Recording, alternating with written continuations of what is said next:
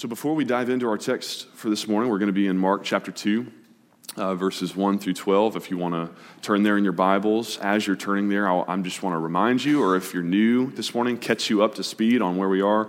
We are working our way through the Gospel of Mark this entire year um, in a series entitled Rooted.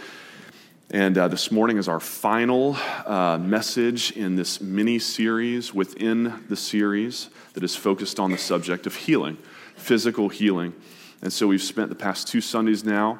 Um, this is our third, examining eight different passages in Mark where we see Jesus miraculously heal people. And this morning we'll wrap that up uh, by zooming in on just one story in particular here in Mark 2 1 through 12, Jesus' encounter with a paralytic. And uh, before we read our text, I need to confess uh, that I stole or if you prefer, I borrowed uh, my outline for this passage that you see in your bulletins there uh, from a sermon that I heard David Platt uh, preach back in April at the Gospel Coalition Conference in Indianapolis uh, that a few of us attended together. So I have to give credit where credit is due, um, and I loved his sermon so much, and I figured, you know, they say all the best ideas are stolen anyways. Um, that especially preaching on a, a, short week of preparation and even shorter week of sleep, that um, his, outl- his outline really helped me kind of prepare my own thoughts. So thank God for David Platt. Um, but with that said, uh, would you all stand with me as you're able um, for the reading of God's word, Mark 2, 1 through 12. I'll read it for us. And when he returned to Capernaum after some days, it was reported that Jesus was at home. And many were gathered together so that there was no more room, not even at the door. And he was preaching the word to them. And they came, bringing to him a paralytic carried by four men. And when they could not get near him because of the crowd, they removed the roof above him. And when they had made an opening, they let down the bed on which the paralytic lay. And when Jesus saw their faith, he said to the paralytic, Son, your sins are forgiven. Now, some of his, the scribes were sitting there questioning in their hearts why does this man speak like that? He is blaspheming. Who can forgive sins but God alone? And immediately Jesus, perceiving in his spirit that they thus questioned within themselves, said to them, Why do you question these things in your hearts? Which is easier? To say to the paralytic, Your, sons are, your sins are forgiven, or to say, Rise, take up your bed and walk, but that you may know that the Son of Man has authority on earth to forgive sins. He said to the paralytic, I say to you, Rise, pick up your bed, and go home. And he rose, and immediately he picked up his bed, and he went out before them all, so that they were all amazed and glorified God, saying, We never saw anything like this. This is the word of the Lord. Thanks be to God. Let's pray. Father, thank you for your word. Thank you that as we're going to see and study here in a minute, your word is powerful has the power to change us, to transform our lives, turn us upside down. So, Father, I pray that you would do just that this morning. If there are any here this morning who don't know you, you would use this story of physical and spiritual healing um, to heal someone. Uh, and for those of us who do know you, um, we want to grow in our understanding and our relationship and our faith in our love for you this morning. Father, would you speak to us through the power of your word and open our eyes to see you for who you are, that we might love you more deeply this morning. Thank you for loving us first and enabling us to be called and to come and to love you. It's in Christ's name we pray. Amen. You may be seated. So here is Platt's outline for this passage. We find one central theme you see in your bulletin there one central theme driven by two urgent needs, which highlight three characteristics of Jesus precipitated by four faithful friends, all of which leads us to five expectations in evangelism. All right, got that? One, two, three, four, five. So here we go. One central theme the primacy and power of Jesus' word. That is the central theme of this passage, and indeed all of Mark's gospel. This story is not primarily about physical healing, it's not primarily about community and the power of friendship. It's not even mostly about the relative importance of spiritual versus physical healing. More than anything, this is a story about the primacy and the power of Jesus' word. Jesus' word is primary, it is first, it is ultimate, it is of ultimate importance, and it is powerful, it is authoritative, effective, transformative. That is central here.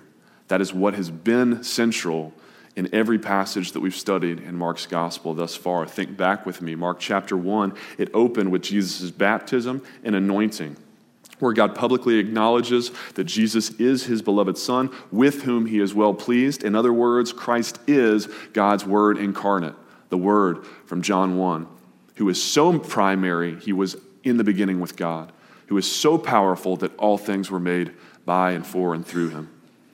And then we looked at the most important verse in the Bible, Mark 1:15, where Jesus articulates the gospel for us, this gospel that holds the power of God for salvation for all who would believe. And Jesus not only defines the gospel there, but Mark 1:14, he proclaims it. It is by the power and primacy of his word that we have a gospel at all that is able to save us. And then Jesus calls his disciples, Mark 1 16 to 20. He literally calls them, Come follow me, I'll make you fishers of men. And the power of Jesus' word proves primary in these men's hearts, such that we are told immediately they drop their nets and they follow him. And then in verses 21 through 28, Jesus' first encounter with a demon, which launched us into a, three, a two part uh, series on exorcisms, uh, 12 passages where Jesus tangles with demons. In every passage, what is primary? What is the power by which demons are cast out and conquered? It's his word. Mark 127, the people were all amazed, saying, What is this? A new teaching, his word, with authority, with power and primacy. He commands even the unclean spirits, and they obey him.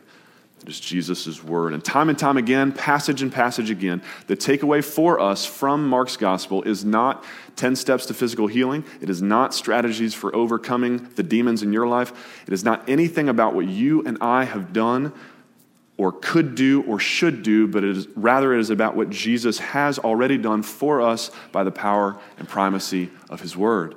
He speaks and the demons flee. He speaks and the blind regain their sight. He speaks and the dead come to life. That is the real story here. That is the, the stage that is being set here in Mark 2. The power and primacy of Jesus' word is on full display, and it's driven by the urgent needs of one unnamed paralyzed man. Two urgent needs. This man has an evident physical need, but he has an even more ultimate spiritual need. Ev- evident physical need, ultimate spiritual need. We've seen this theme in other texts as well that we've studied this idea that our physical well being is important to Jesus, but it's not as important as our spiritual health. Nowhere is that theme more prominent, more explicit than here in the story of the paralytic in Mark 2. Consider this scene with me. Imagine with me that you are one of the man's four friends for a moment. His physical need is certainly evident to you. You have prayed for your poor friend for years now. You've taken him to every physician and faith healer in the Galilean region. You are heartbroken for your friend who is stuck lying there, motionless all day long, utterly dependent on a few close friends like you for mere survival. And frankly, caring for his infirmities has taken a toll on your own mental and emotional health as well. But then you catch wind of this traveling miracle worker named Jesus. And you get word that he's actually passing through Capernaum right now. And so you rally your other friends. You, you jerry rig a quick mobile pallet. You hustle as fast as you can manage to Jesus, bouncing and balancing your friend along the way. And when you arrive, you find the house is already packed, people spilling out the door. You try pushing your way forward, but the crowd doesn't budge. So you start to lose hope when one of your other friends hatches a Hail Mary plan. Hey, what if we go down through the roof? And in desperation, you hoist your friend up, you pull yourselves up, and you go to work, digging through layers of thatch and dried mud, standing between your desperate friend and Jesus. You hear shouts from below Hey, who, who's up there? What's going on? What are you doing to my roof? And Jesus himself becomes so distracted by the dirt and the straw falling on his head that he stops preaching. After a few minutes of feverish demolition, when the hole is big enough, you begin lowering your friend down to Jesus. And by the time his mat rests on the floor, the crowd has grown silent. And Jesus looks up at you, and he looks back down at your friend as you anticipate the moment that you've longed for, that your friend, your paralyzed friend, has longed for since his diagnosis years ago. And Jesus locks eyes with him. He opens his mouth and he declares, Take heart, son, your sins are forgiven. Confused, you turn back to your other three friends. Did, did we mishear him? Did Jesus badly misread this situation? Like, surely, if he has the power to heal supernaturally, he's got the common sense to see that you are not here for the forgiveness of sins. You, you, you cart him down to the temple once a year for that. If you wanted his sins forgiven, you could have just offered a goat sacrifice to the local priest.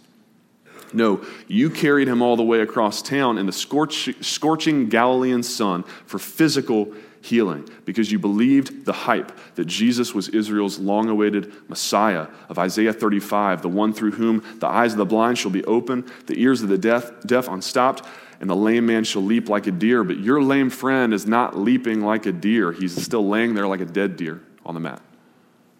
Maybe Jesus isn't any different, after all, from the other phony healers and charlatans. And while you are disappointed, you notice the looks on the faces of others down below who appear to be outraged.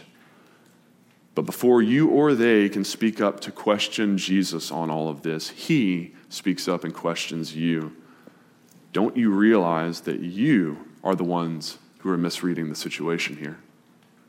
What is more difficult for me to physically heal a few faulty muscles and nerve endings? Or to cancel an eternal spiritual debt of separation from God and reconcile a wretched, undeserving, hell bound sinner with his holy, perfect Creator forever. And after letting that bombshell sink in for a moment, Jesus says, But because your faith is weak, just to prove it to you, brother, go ahead, stand up, take your mat. Walk home. And he does. The man's physical healing from paralysis here seems almost inconsequential to Jesus in comparison to his forgiveness of sins. As Platt says, all our physical suffering ultimately goes back to a spiritual source anyway, the fall in Genesis 3. When sin entered the world, so did suffering and pain of all sorts. Our ultimate problem, therefore, is that we are separated from God by sin in a world that is full of suffering. So, our ultimate need is not to be rid of our maladies, but to be reconciled to our Maker. And just in case the rest of the roof caves in and Jesus only has time to heal one or the other, Jesus prioritizes the more important ultimate need first to be reconciled to his Maker. Fortunately, for the paralytic, Jesus is sovereign over roofs too. The roof holds, and the man leaps up like a deer. Friends, do we believe that whatever physical needs are evident in our lives at this moment, whatever sickness you're facing, whatever financial woes you're facing, do we really believe that those are always, at best, only secondary to our eternal spiritual need? Do we hunger and thirst for righteousness as much as we hunger and thirst for that job promotion, for another child, for the doctors to find a cure? If the ultimate source of all our problems is spiritual, then the ultimate solution must be as well. That is the kind of healing we need, and that is exactly the kind of healing that Jesus offers us. How?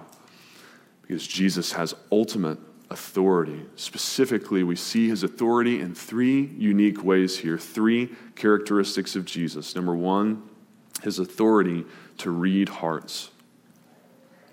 look back with me at verses 6 through 8, the scribes don't say a word. They don't have to say a word. Mark says they question in their hearts and that Jesus perceived in his spirit that they thus questioned within themselves. This is that age old would you rather question. Would you rather have the power of invisibility or be able to read minds?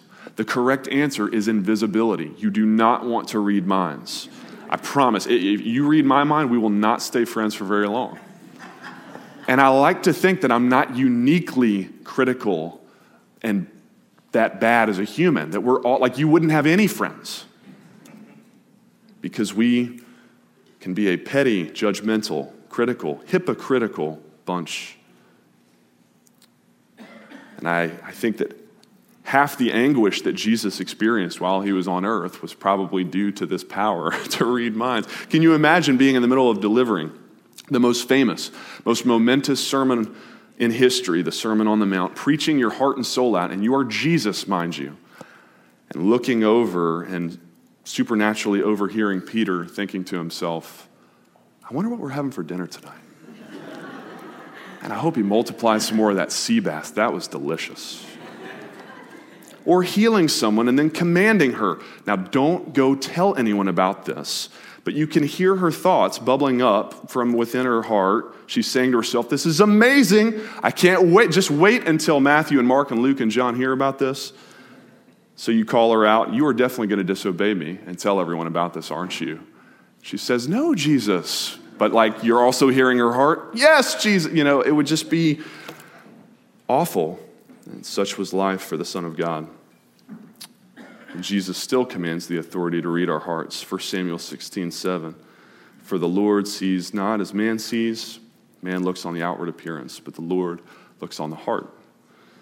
I don't know about you, but for me, the more difficult truth to believe isn't that Jesus has the power to forgive sins and bring us back into right relationship with the Father. The harder thing for me to believe is that He knows the depths of my heart and He still wants to. I, I don't struggle really anymore to accept Jesus' ability to forgive me. I struggle to accept His desire to do so. And yet, because of Jesus, it is because of Jesus that we can sing it's not one or the other, it's hard truth and ridiculous grace to be known, fully known, and loved by you. Amen. Secondly, Jesus has the authority to heal sickness. We've spent uh, three weeks on this point now, so I won't beat a dead horse, but it does bear reminding that even if I did, Jesus could bring that dead horse back to life because he has all authority, not just over sickness and disease and physical death, but number three, his authority to forgive sins means that he has power over spiritual death too. The separation that our sin previously caused between us and God, Jesus has the authority to forgive sins. As Platt says, the irony here is that the scribes were right. Only God can forgive sins. And yet, what they failed to see was that God in the flesh was standing right in front of their eyes. And this is the good news of the Bible, the greatest news in all the world that God has not left sinners alone in a world of sin and suffering, that God Himself has come to us, that Jesus lived the life we couldn't live, He died the death we deserve for our sins, and He rose from the grave in victory over sin and death, and now He offers reconciliation to God for anyone, anywhere who repents and believes in Him. This is the gospel. And yet, sadly, when it comes to healing, it is not the gospel that is being preached in many places around the world today. There are so many places where a false gospel is being proclaimed that if you believe in Jesus, you will be healed of all your diseases now, that if you trust in Jesus, you'll be free of your sicknesses today. It is not the gospel, Platt says, because the gospel is much, much better news than that. The gospel is not going to Africa and saying, trust in Jesus and your HIV AIDS will be gone. The gospel is not going to America and saying, trust in Jesus and your cancer will be gone. The gospel is going anywhere and everywhere in the world and saying, trust in Jesus and your sins will be gone. Forgiveness is God's greatest gift because it meets our greatest need. Which brings us to point number four four faithful friends. And this might be the most shocking part of the entire passage for us today as, as Protestants living in a hyper individualized culture. I wrote a whole term paper about uh, in divinity school on this one pronoun in verse 5, auton, there. When Jesus saw whose faith? Their faith. He said to the paralytic, Your sins are forgiven. Any way you slice this passage, this is a tough pronoun for evangelical Christians to explain theologically. We have been taught to believe that when it comes to faith, the faith required for the forgiveness of our sins, it's every man for himself. That no one else's faith has any bearing on your standing with Christ. There's no such thing as being born a Christian. The choice to receive or reject Jesus is a personal, individual one that every person must make for him or herself. So, why does Jesus in every version, Matthew, Mark, and Luke, of this story in the Gospels? Why does he look upon their faith before forgiving the man of his sins? Obviously, the paralytic's personal faith must be included somehow in the, in the plural there, but it still doesn't explain what the rest of their faith has to do with his forgiveness could preach a whole sermon on this, but I, I think that the takeaway for us has to be that our faith matters in others' lives. Like in really, really important ways, our faith matters. Like forgiveness of sin kind of ways. That, and I, I want to be careful here. I'm not saying that my faith can save someone else. I'm not saying my, my faith can save my three year old daughter. But at a minimum, it seems clear here that if and when Ellery eventually comes to a saving faith in Jesus of her own, it will not be on her own. Do you catch the distinction there? Ellery's future relationship with Jesus will be a faith of her own, but not on her own. Friends, our faith can deeply affect that of others. I think sometimes in our hyper individualized world, we use that as an excuse to sort of shirk the responsibility of evangelism. We're, we're headed towards five points on evangelism. And we can use this to shirk our responsibility and say, well, that's, that's between them and God. But our faith deeply affects that of others. Look at this, this passage. How did the faith of these four friends affect the paralytic? First, their faith was confident. I can imagine the paralytic might have given up believing long ago that he would ever be healed. But when he saw how convinced his friends were that Jesus was able to help him, I imagine that gave him hope as well. Second, their faith was compassionate. I, I, imagine the paralytic may have also felt some guilt about this whole thing. Like he must have known how much trouble he kind of is to his friends, and the idea of them carting him all the way across town only to be met at the door, not to be able to get in. Like he must have felt like such a burden until his friends bent down and looked him in his tearing up eyes and said, We don't have to do this for you. We want to do this for you. We love you. Their compassion moved this man to faith. Their faith was creative. The great lengths that they went to when their original plan was foiled, it must have inspired further faith in the paralytic. When they arrived at the house and they couldn't see Jesus over the crowds, I, I imagine the paralytic lying on his bed, looking at people's knees, closing his eyes, starting to lose hope again. Next thing he knows, his heart jumps in his throat as he's hoisted high in the air and dropped on the roof. Then he sees his friends literally tearing the roof off the place to get him in to Jesus. That must have made him believe. Like maybe, maybe, just maybe, this is actually going to work. And finally, their faith was contagious. I imagine myself being on that mat, being lowered down, looking up into the faces of my four friends and seeing the hope on their faces the anticipation of what Jesus is about to do. and it finally erases any last shred of doubt that's left in me. Their hope is contagious. And it is this kind of corporate, contagious faith that leads us to five expectations in evangelism.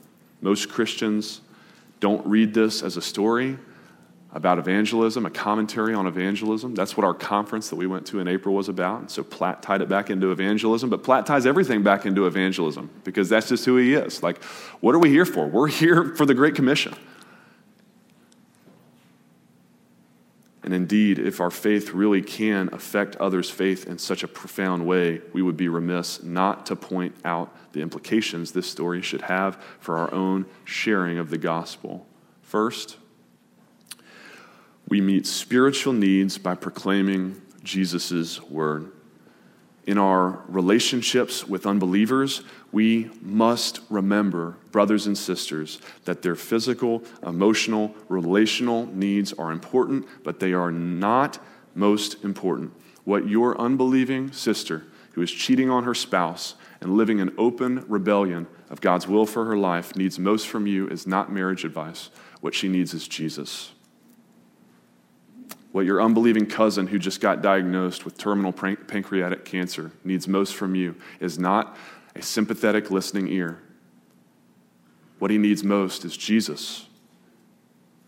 What your unbelieving coworker who's kind of weird, kind of a social outcast in the office, what she needs most from you is not your friendship. She needs Jesus.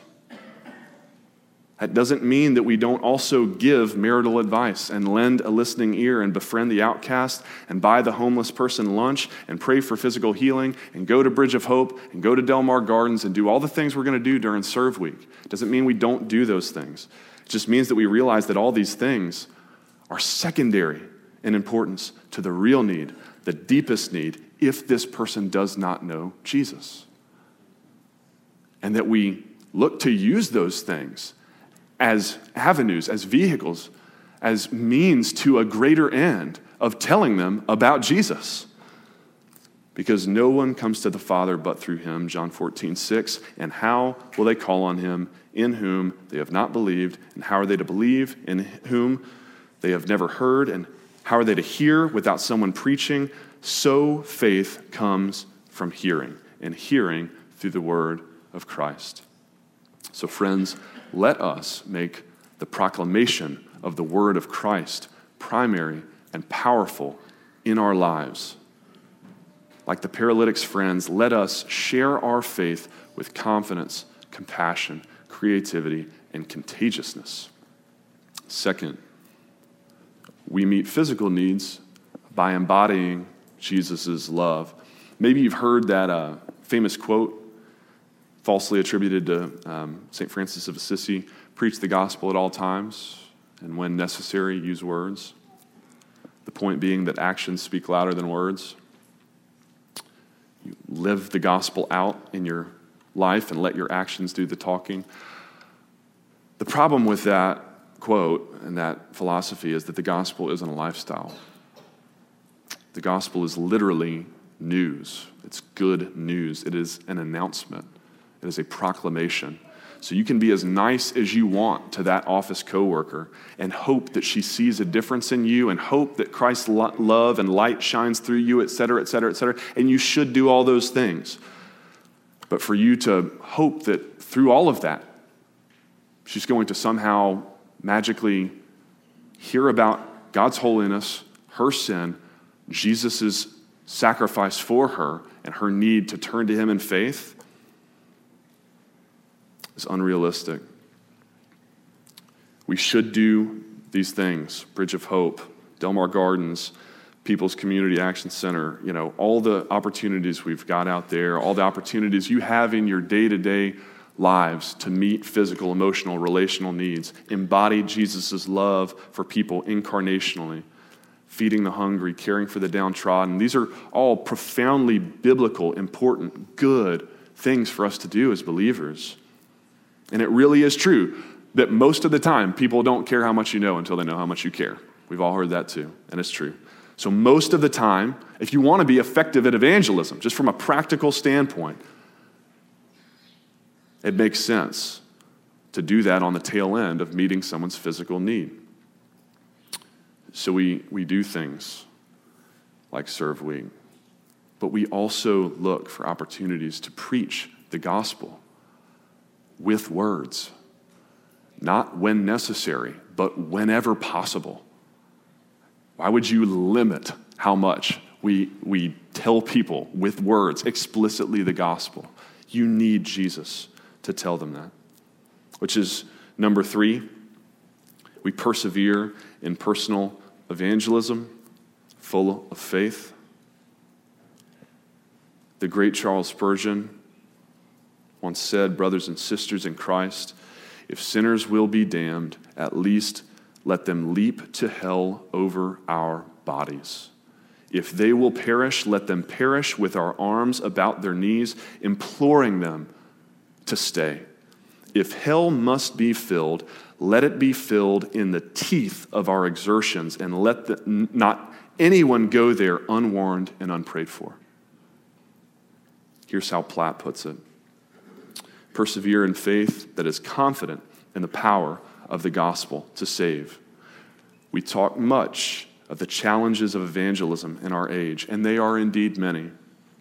But I want to exhort us to be full of faith that when we bring people to Jesus, he will show his power to save. We will not prove faithful if we talk more about how hard the ground is than we talk about how great the gospel is. The gospel is the power of God for salvation, and Jesus will show his power when we share his word. So let's persevere in confident, compassionate, loving, creative faith. We strategize and plan for so many things, Platt says. We, we strategize and plan for worship services in the church. What's the order of our worship going to be? We, we plan programming in the church. I'll just personally, this is Will now. I spent a full 30 seconds coordinating this outfit this morning. And I will admit to you, that is 30 seconds longer than I have strategized and planned yet today for how I'm going to share Jesus with my unbelieving family and friends. Let's bring creativity, that kind of creative strategy, planning. Let's bring confidence. The gospel is greater than the ground is hard. Let's bring compassion. If someone you loved, friends, was skydiving out of a plane, getting ready to jump out of the plane, and forgot to strap on their parachute, it might embarrass them a little bit for you to point that out. Like, hey, dude, you, you want to put a parachute on first? That might embarrass them a little bit. I don't think they would mind. I mean, seriously, let's, let's think about what is happening when we, when we let the world's you know, lies about offending people and stepping on their toes even have a place in the discussion about evangelism. It has no place in the discussion. There may be a fleeting moment of awkwardness to tell your family, your friends, your coworkers about Jesus. But I bet they'd be glad that you risked that slight awkwardness, just like the, the parachute, to save their life. Are people going to hell without Jesus? That's the only question that, that matters. Not offensiveness, not how well I know you, how deep the relationship is. Are they going to hell without Jesus? Do they know him or not? That's, that's the question. Let's make our faith contagious. Do unbelievers want the kind of life that we have? Do they look at our lives and say, man, I want a life like that? And when we do all of that, and people still don't believe, we persevere, we press on, we keep sowing gospel seeds full of faith. Because we know that God is not done with them yet. God has not given up on them yet. Fourth, persevere in global missions focused on the unreached. Um, just got one minute left. Didn't leave myself enough time for this. Uh, but this is a topic for further later discussion, especially with our missions team as a church. Um, Japan needs missionaries, Brazil needs missionaries, Sweden needs missionaries. But over 2 billion people, almost a third of the world's population, still has no access to the gospel. They might live 40, 50, 60 years and die and literally have never heard the name of Jesus. That's a problem. That should be a problem for us in the church. How are they to believe in him of whom they have never heard? Romans 10. Who's going to go? Who's going to go to them? Are we going to go? Are we going to be ascending church? Unreached peoples. Finally, number five, we never lose hope. Because while our confidence and our compassion ought to motivate our evangelism, we never lose hope because we can rest in the hope that no one's salvation lies ultimately in your power to save them. You know, all these five takeaways about evangelism, it, we should leave here motivated because of what we see going on in this passage, motivated to share Jesus with people. But at the end of the day, we rest in the hope that their salvation lies ultimately not in our hands. It's out of our hands. Their eternal destinies lies in much bigger hands than mine or yours.